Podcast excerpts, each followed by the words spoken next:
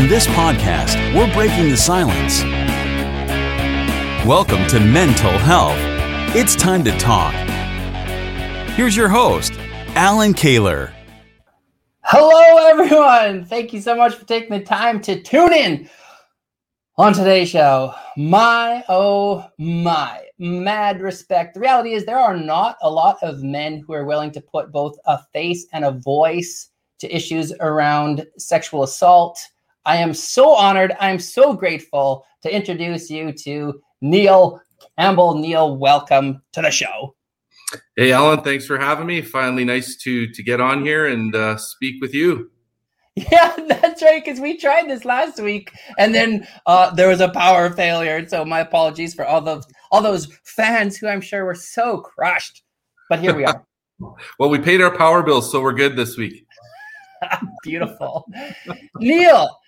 You and I both know that roughly one in six boys will experience some form of sexual violence in their life. Most of these individuals remain silent, they suffer in that silence.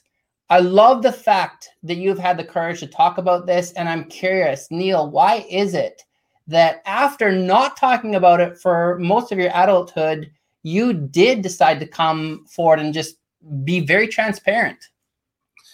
Yeah, it, was. Um, you know, for myself, just a quick background. I was sexually assaulted when I was nine over the span of a year. So um, I'm not going to give my exact age, but I'm just over 50. Um, so most of my life, yeah, I, I kept it a secret. And um, obviously, that didn't help me very much. Uh, what I kept it inside, obviously, I took the path that a lot of people do that have been sexually abused. I abused alcohol. Uh, I had struggles with suicidal thoughts, attempts and you know that went on for over 35 years right? So um, it was about 2016 um, i was sliding back into uh, what i call the darkness of depression. Uh, and i was starting to think about suicide again. Um, and at that time i had well i have two daughters and, and i had a choice. I was thinking of that and then i thought of my daughters and i didn't want to leave them without a father. So it left me two very simple choices. Either i take my life or i live my life and I wanted to live. So I decided to go to the Sexual Assault Center of Edmonton and start getting some help. So I did some one on one counseling, I did group therapy there. And in 2016, again, I think the Me Too movement was coming out. It was in full swing. Uh, it was great. Uh, but I was really pissed off in the fact that we didn't hear much about men and boys. It was mainly focused on women, which was fine but I knew that I wasn't obviously the only one out there. So um, I'm an emotional person. I decided that I'm going to sit down, write a letter, uh, type it out, and I sent it to a whole bunch of different media outlets. And one of them picked it up, ran the story, and the support that I got when it came out was overwhelming, uh, obviously in a positive manner. Uh, so that just fueled my fire to say, okay, listen, there is support and I need to try and do something to let other men and boys know that uh, there is help out there, there's support, and there's no shame in that. So um, I wanted to live, and I didn't want to own the, the pain anymore. So that's why I just decided, you know what, I'm just going to throw it out there. What have I got to lose? Um, you know, I'm not living a great life. I can gain everything or just stay where I'm at or, or worse. So uh, I chose the latter and just said, you know, I'm going to try and get through this. I don't know about you, Neil. I find it really hard to try to articulate one's life experience in a short amount of time because obviously you've endured so much. And one one of the things that you mentioned in that summary is that one keyword shame. And I remember I mean, for me, a lot of my flashbacks came about 9 years ago. So yes, here here we have two men who both have these lived experiences who are trying to work through shame. And i'm i know for myself shame was and is the most difficult thing for me to battle through. In what ways has shame impacted your entire life? So yeah i mean it's probably the biggest um barrier for you know letting me live my life was the shame and so obviously with sexual abuse, there's a level of shame that is put on a person just by the acts that are that happen. Um, but for myself, it was almost taken to another level in the fact that um, when I told my parents about the abuse, they we called the police uh, and we approached the predator that did this to me. He he admitted what he did, but the police said, you know what, you probably shouldn't press charges. It's going to you know save you from being teased. It's going to save you all that torment from the neighbors and all the kids. So there was that extra level of shame, and that was just okay. I got to bury it and I can't talk about it. And of course, with men, you know, we're brought up that we're supposed to be strong and we can work through anything. And you know, this isn't a big deal. And and back then in 1982 was when I would have talked about it and told my parents. So you think back then, and even to this day, there's still that level of stigma that you know men can't cry, men can't be weak, can't, men can't be vulnerable. Uh, and the shame holds us back, I believe, from that in, in saying, you know what, okay, no, um, you know, I, I, I don't want to talk about it. I'm embarrassed because I feel like I didn't, um, I wasn't strong enough. Uh, and I know for me, um, when I was assaulted, you know, there's fight, flight, or freeze responses. I froze, and for so many years, I beat myself up saying, you know, you you're weak. You're you know, how can you not fight back? Well, I froze. My body did that to defend itself. And if you don't understand that, then you just continually beat yourself up. And I know I did that you didn't do enough. You're not good enough. You're weak. And there's that shame as a man that, you know what, you failed. Yeah, you articulate that very, very well. I think that our greatest uh, tool is our voice and for you that hurts my heart that that was obviously taken away to another level by an authority figure who says you know what? It's best for you neil to just sweep this one under the rug. It's best for everyone.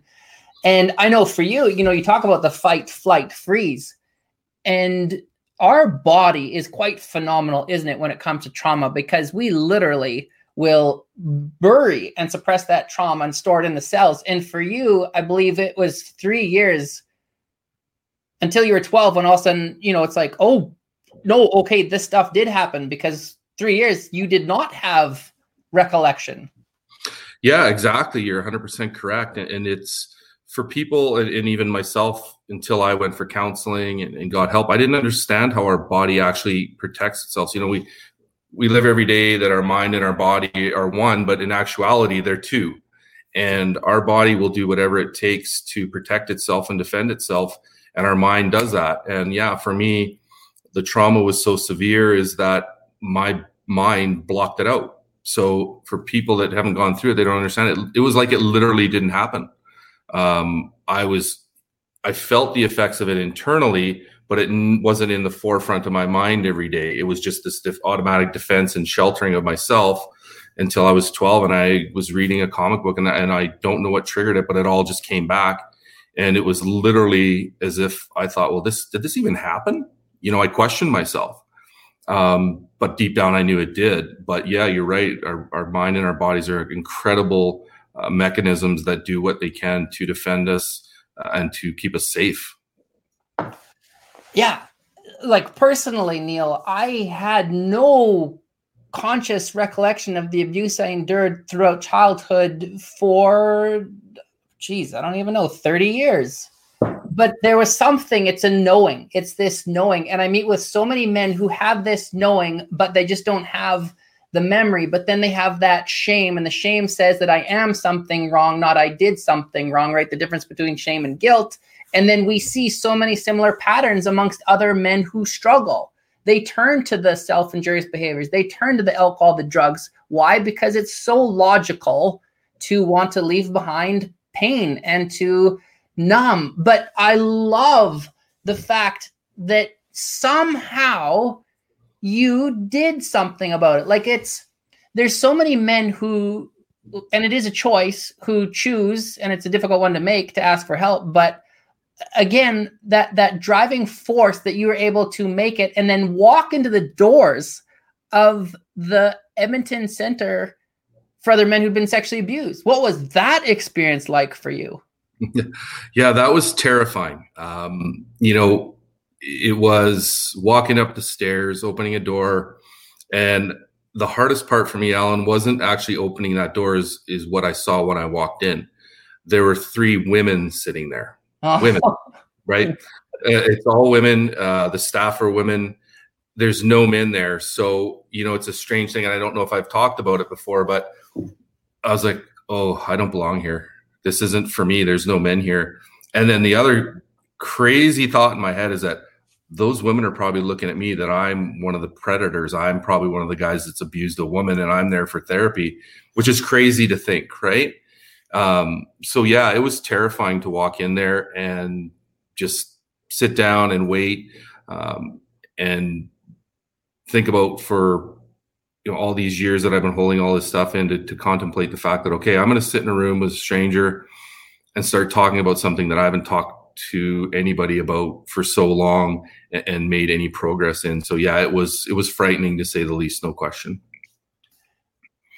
One of the things you mentioned earlier on, Neil, was that word strength. You know, there there there's this idea, this notion that as men we're supposed to be strong. You want to talk about strength, what you just described to me, I'm not sure that it gets any clearer than that, where you have to sit and you chose not to run and you chose to work through it. You went through the middle of something that you could easily have gone around. Yeah, you know, I it was um, people ask me where I got that strength from and what got pushed me to do that, and I don't really have an answer. I just something inside me said I need to do this. I have to do this, um, and to push through it and uh, and say, okay, you know I've I'm alive, but I'm not living a life, right? You know what I'm, I say that, you know, I survive, I get up every day and I survive, but I'm not really living. So, yeah, I don't trust me. I thought about half a dozen times I'm running out of here. I'm going to pretend my phone's ringing and I got to go. Um, but yeah, you know, it's, I think it's coming to the realization. Um, and I look back now, somewhere deep inside of me, there was, there was some self love.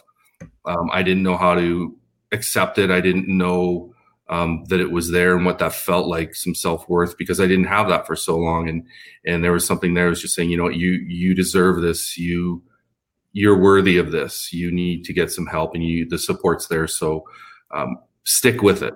Stick with it. I love the fact that you're on this call because I think to myself, I go down memory lane, Neil, and when I went to the Saskatoon Center for Other Men Who'd Been Sexually Abused, there are no words that can explain the fear, the feelings. And like you, when I walked in that room, well, there were two women, but there was one guy. But the thing that went through my head is I thought, well, of course, there's only one other person because we as men do not talk about this. And everything in me said run, yet something, this quiet voice said stay and what stood out for me, Neil, is I always felt like nobody got me, nobody understood, um, because we didn't talk about this stuff, right? So we we were alone in our thoughts and in our feelings. And then when I tried to articulate something, as soon as that group started, and I couldn't, and I just broke, it was that other person, the only other man, who said the words that potentially saved my life. And all he said is, "It's okay, Al. I get it." And I realized, yeah. wow, that's power. Yeah, absolutely. And we have a very similar experience. Um, you know, I went through the one on one therapy first, and then I went into group therapy. And yeah, I mean, to open the door to this room, and there were four other men there sitting in this circle. Um, there was a weight that was lifted. I was like, oh man, I'm not alone. I'm not alone. And it's a, it's, it was a it's a hard way to say that I'm so glad that there were other men there that that could get it right? Because people aren't you know as a society we, we don't we're not prepared um, on a daily basis to have these conversations. You know i always use the analogy you know you don't call up your buddy and say hey let's go for wings and a beer and then you know oh yeah by the way when i was nine i was raped. It just doesn't happen right? And i think on the flip side of it from you know the person that is on the other side of the table is that you know they want to help they do, but they don't know how to.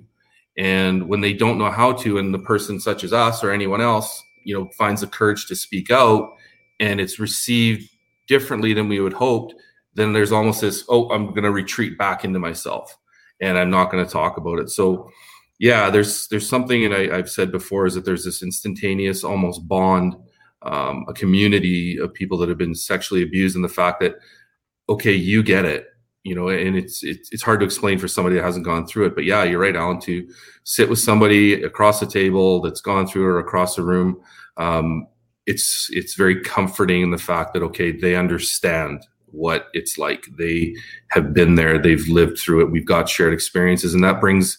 I know it brought me some peace, maybe, um, and definitely lifted some of the weight off of my shoulders. Yeah, and we say this often, Neil. Like you and I both understand that vulnerability truly does equal strength. Vulnerability is what leads to reward. And even for those who haven't necessarily gone through any form of sexual violence, whatever you've gone through, if you can get into those spaces, into those rooms, right now it's all virtual, but when you have an opportunity to hear parts of your story through someone else, that's that's a large part of the whole healing process. Hundred percent, yeah, it, it really is, and you know, it's the conversations that you have, and and hearing a different perspective, or what they went through, or how they navigated through certain things, and you you support each other in in the talking and hearing what not just listening but truly hearing what's being said and taking that in and saying okay yeah that makes sense. Because i know for me and i never want to speak for anybody else but you know throughout my life there's always questions right? Why me? Why did it happen? All these different things. And to sit in a room and have a conversation with somebody that um, maybe brings some light to those questions or just has that same uh, perspective um, is part of the journey of healing. It is for sure, and and just that talking component is for me and still continues to be um, the biggest factor in in me walking the path that I'm walking. Yeah, the why me, the the victim mentality, which it, there's logic in it. I, I remember that there was an elder who I respect, and and he said, you know, at the end of the day, it happened the question is now, what are you going to do about it? Yeah, and that's the acceptance, and that's hard, right? Um, because I think that there's a bit of confusion. Accepting it doesn't mean you um, say that it's okay.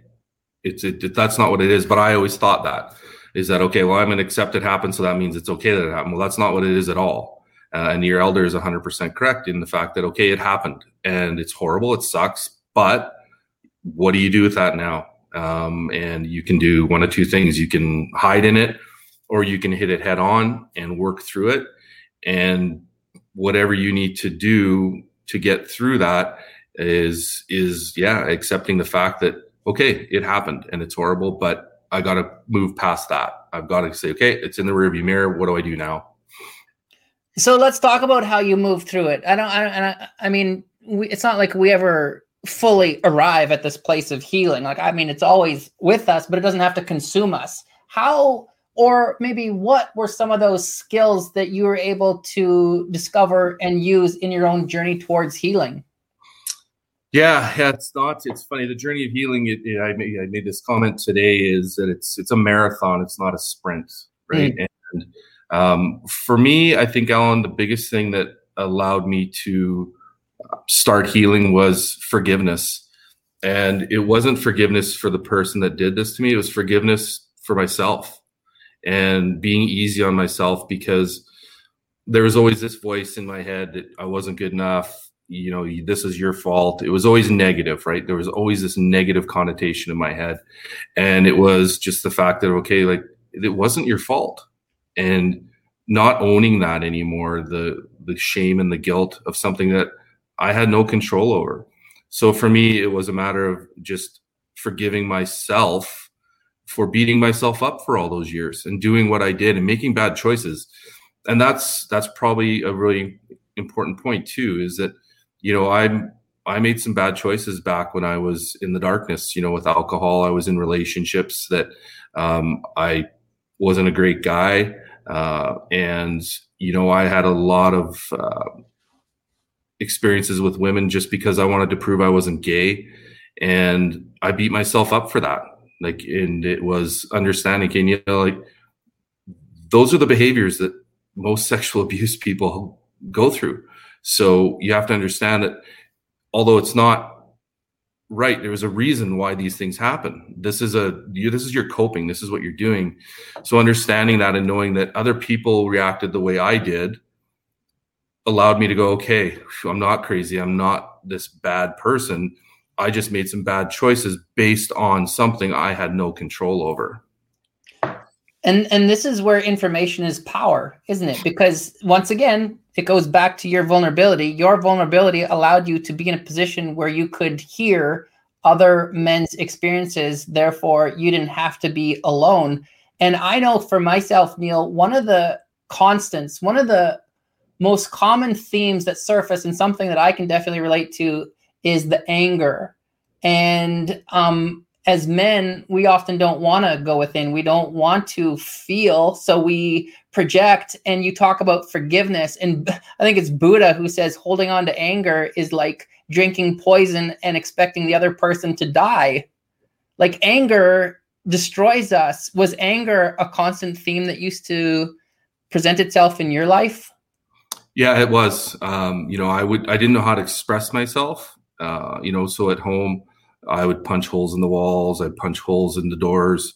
Um, I would go to the bar and I wasn't a big guy, but I would, you know, drink and say, okay, I'm going to get in a fight and I'm going to win or lose. I'm just going to prove to somebody that I'm a man, right? I'm, I'm not going to be taken advantage of again. So anger was a huge part of, of my, uh, my journey and just, it was in there, right? I was, Uh, it was two things were going to happen. Was either I was going to implode or explode, and I think I was doing a little bit of both. I was imploding to the point where I needed to explode, but it just kept to your point. It just kept going. It was a circle, just constantly churning in my body and in my mind. That okay, I'm holding this in right now, but then it's just going to come out. So yeah, anger was huge for me. Yeah, I think a lot of times it's maybe preferable for some of us to experience the physical rather than emotional, or when the emotional pain becomes too great, just need a break. I just need a break. I just need to have the physical because the emotional is becoming too much. And of course, then we have that correlation with alcohol or or other substances, which really just puts that blanket over something greater yeah, it really just puts it on pause, right? It's always there, but the alcohol just kind of takes it away. And regardless of, you know, the physical fighting and, and the anger, it that's just okay, that's this part of it. And then no matter what, the other's still there. So yeah, to, to cover it up with alcohol um, was my coping mechanism. And it didn't serve me well. And um, it just for us, as you said, strength is that, you know, all I wanted to do was talk. All I wanted to was be heard, but I looked around and I didn't feel that was there. So, you know, what do I do with that? I, I didn't know what to do. So I just had to, sh- I had to shut it down. I had to keep it quiet. I tried to quiet it in my mind with alcohol. And of course, that didn't work. It would either go one way, I'd get more depressed or I'd get more angry. So it was, you know, it, it, you look back and it's silly, but it's understandable you know it truly is.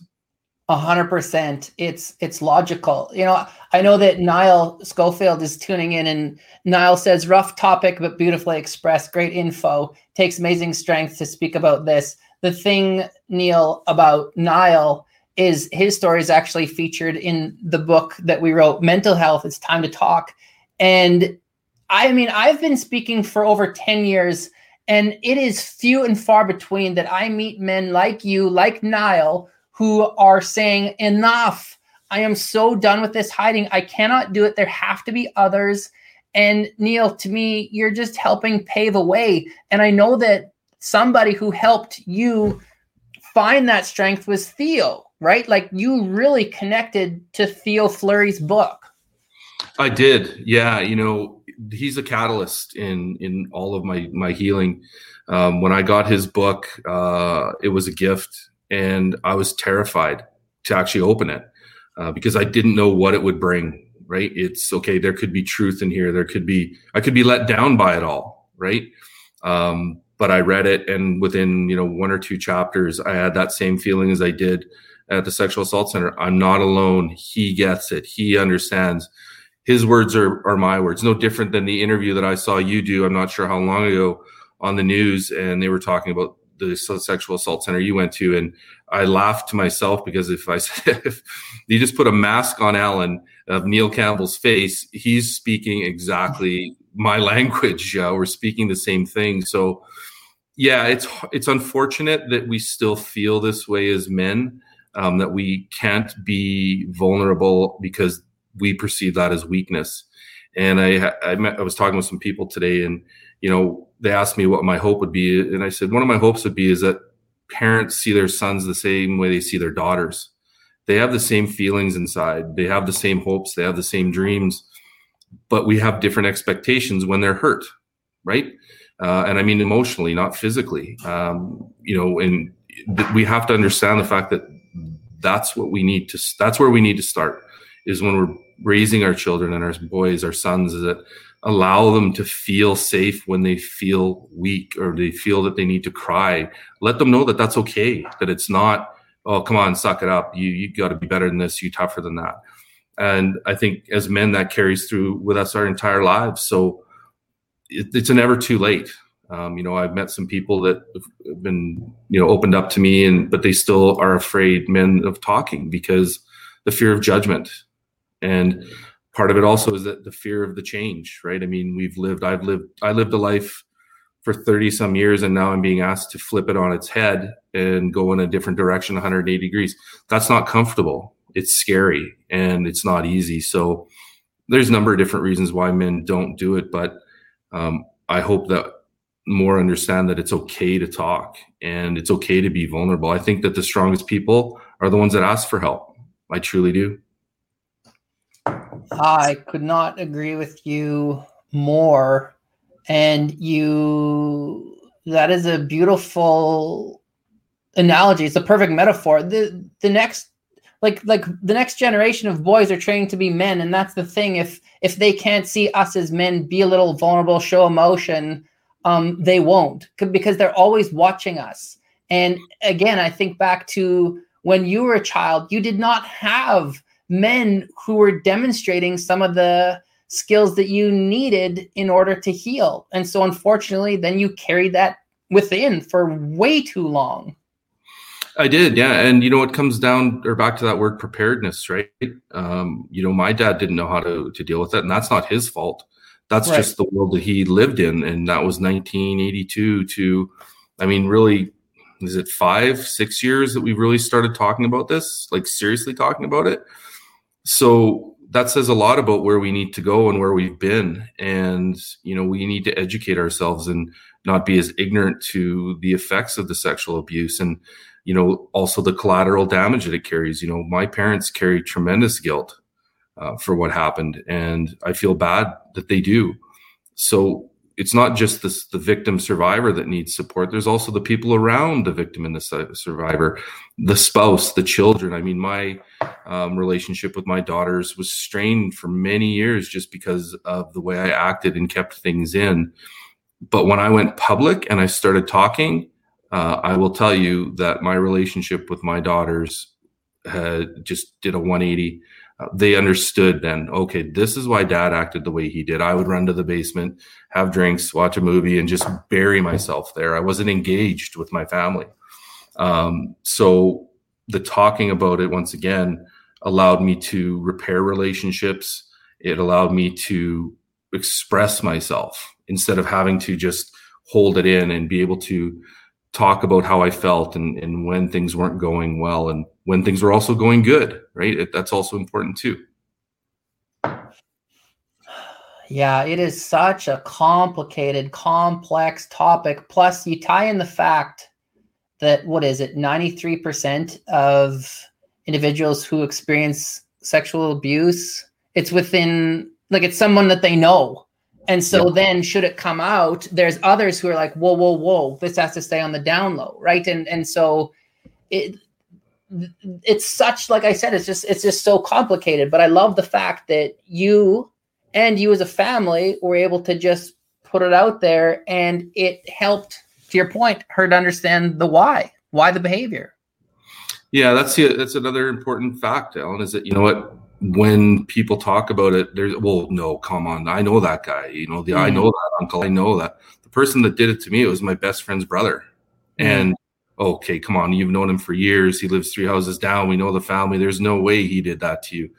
So there's that fear of falsely accusing and and and putting our heads in the sand. And I think sometimes you know, no, that couldn't happen because we don't want to we don't want to face it and we don't know how to face it. And yeah, 93%. Think about that. You know, it, it's it's the uncles, it's the friends, it's the the people next door. So you have to really be in tune with you know, if you see something strange and go with your gut, right? Like, okay, that just doesn't seem right, does it? And just watch it, right?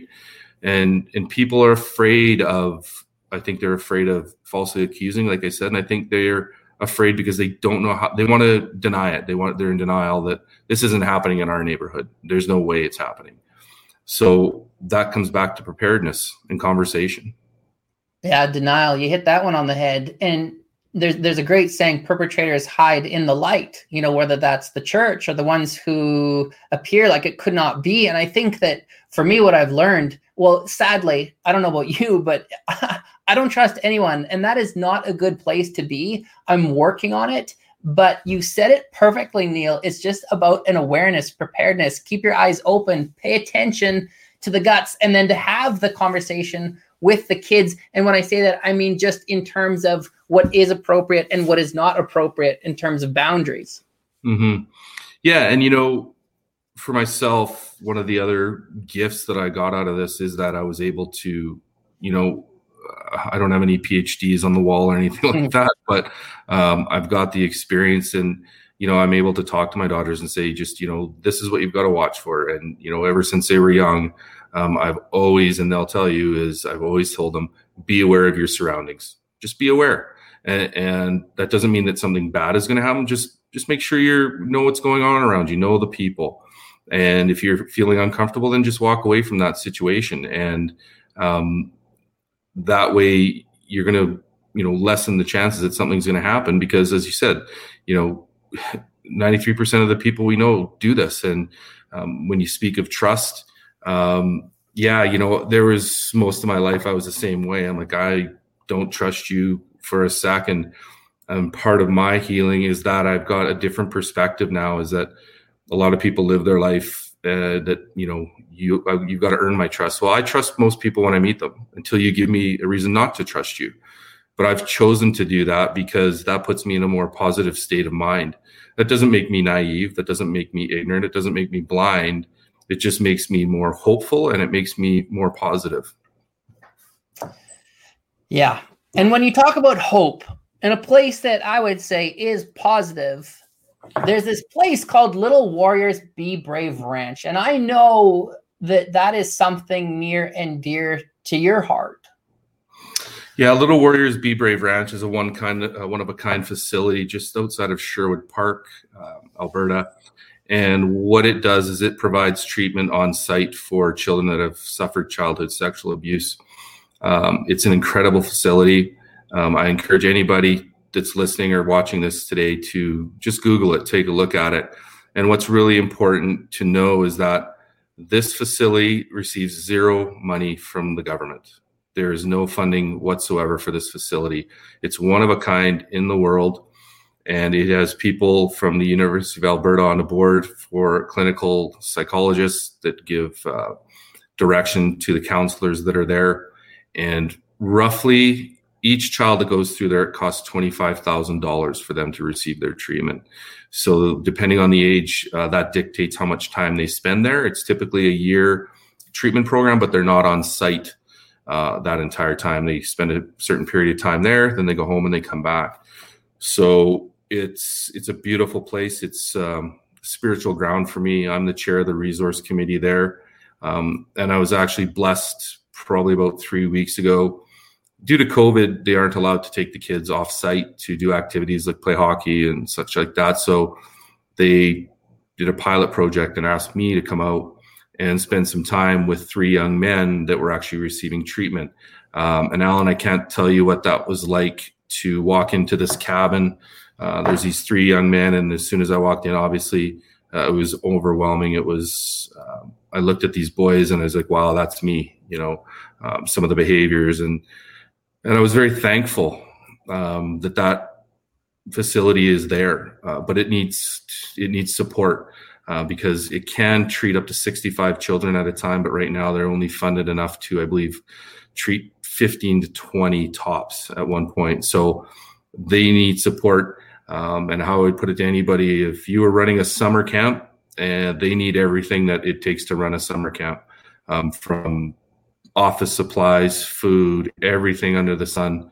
And if you do go to the Little Warriors website, they do have an items needed list. And you know if you go through that, anything and everything will help. You don't have a lot of people want to think that they have to make a big impact, but um, there's a saying there: it takes a village, and every little bit helps. You know, and it's a wonderful, beautiful place. I encourage everybody to to Google it, take a look at it. And there's a uh, virtual tour.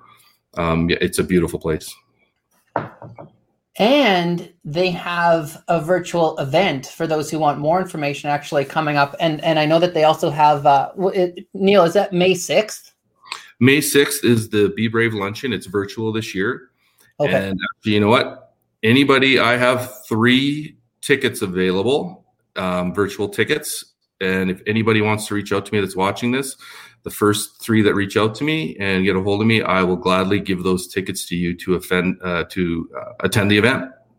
Awesome. What's the best? Oh, geez, just knock this over. What's the What's the best way for people to get a hold of you? Uh, you know what? The best way is probably just to send me an email, and I can give that to you now if you'd like. It's N E I L dot Campbell C A M P B E L L at flaman.com. So F L A man.com. You know, one of the things that COVID allowed my wife Tanya and I to do is we were able to create a, a clothing line. And geez, this topic of sexual abuse has impacted my life. Therefore, Tanya, um, the family, and um, first of all, like without Tanya, I am hooped. You know, it's hard for us, Neil, when people around us see us struggle and um, on a side note, like I so appreciate my wife Tanya for helping me through this hell. Um, but what we've been able to do is through this clothing line, we can now give back. And Tanya and I, because of we know how much of an impact it has on our entire life, we are actually donating five dollars from every purchase for six months, uh, starting in May to uh, the Little Warriors Be Brave, Be Brave Ranch, and you know because we have a whole bunch of new products coming out in probably a month, but it's it's about that giving back piece and it's it's the awareness. And I can only imagine what it was like for you Neil to to walk into that room and see three boys uh and and I just love the fact that you I mean no you don't have a PhD but man you got the the hard knocks you know and you're giving back in a massive massive way yeah, you know, I, I, wouldn't be sitting here without my wife, Leanne, either. Um, I've known her since uh, grade nine. Uh, when we first met, we hated each other, so we knew it was love right at that moment. So, um, you know, thankfully, she saw something in me a long time ago and throughout the years that I didn't see in myself. Uh, so I'm always grateful for that. Um, I don't, I never struggle alone, whether I think I do or not, because she's beside me the entire time. She knows when I need my space. She knows when I need to be um, she needs to just be close. Doesn't even have to be talking, just be close physically to me. And yes, there's there's the saying there behind every strong man there's a very strong woman, and uh, I think both of us can can say that that's pretty darn true. Um, and giving back, yeah, what more fulfilling life is there to give back, whatever it is. I appreciate what you're doing with your clothing line and giving to Little Warriors. Uh, and that just goes back to saying, you know, it doesn't have to be a lot all the time. It's just something and that's part of my journey of healing. Um, you know, I want to help them, but they're helping me just as much at the same time. Totally, and, and I mean, you know, when you when you talk about this, the the support group in Edmonton for other men who've been sexually abused. I'm not sure how many more times you went back, but Neil, I have gone five times for eight week eight weeks is the duration here in Saskatoon. And I know that first time there was one other man. The last time that I went, there were 13. And I just cried because I thought you know, we are moving the right way. The funny thing, Neil, is we were all trying to sit by the door because we still needed that out, right? Yeah, yeah, hundred percent, yeah. And, and you're right. Like I can't remember exactly how long it was, but you know, perspective on that is that when I went through my one-on-one, there was no men's group in Edmonton for the sexual assault center. It took a year, one year, 365 days before they could find in this city of how many million people, five men, five that would be strong enough to go and sit in a room. Isn't that crazy? To to think that that's what that's that's the number out of all these people. So yeah, I had to wait over a year just to be able to go into a men's group, uh, and now they have them more often, which is great. It's awesome that people are finding the courage. The men are finding the courage to go and get the help that they deserve, get the support they deserve. Totally.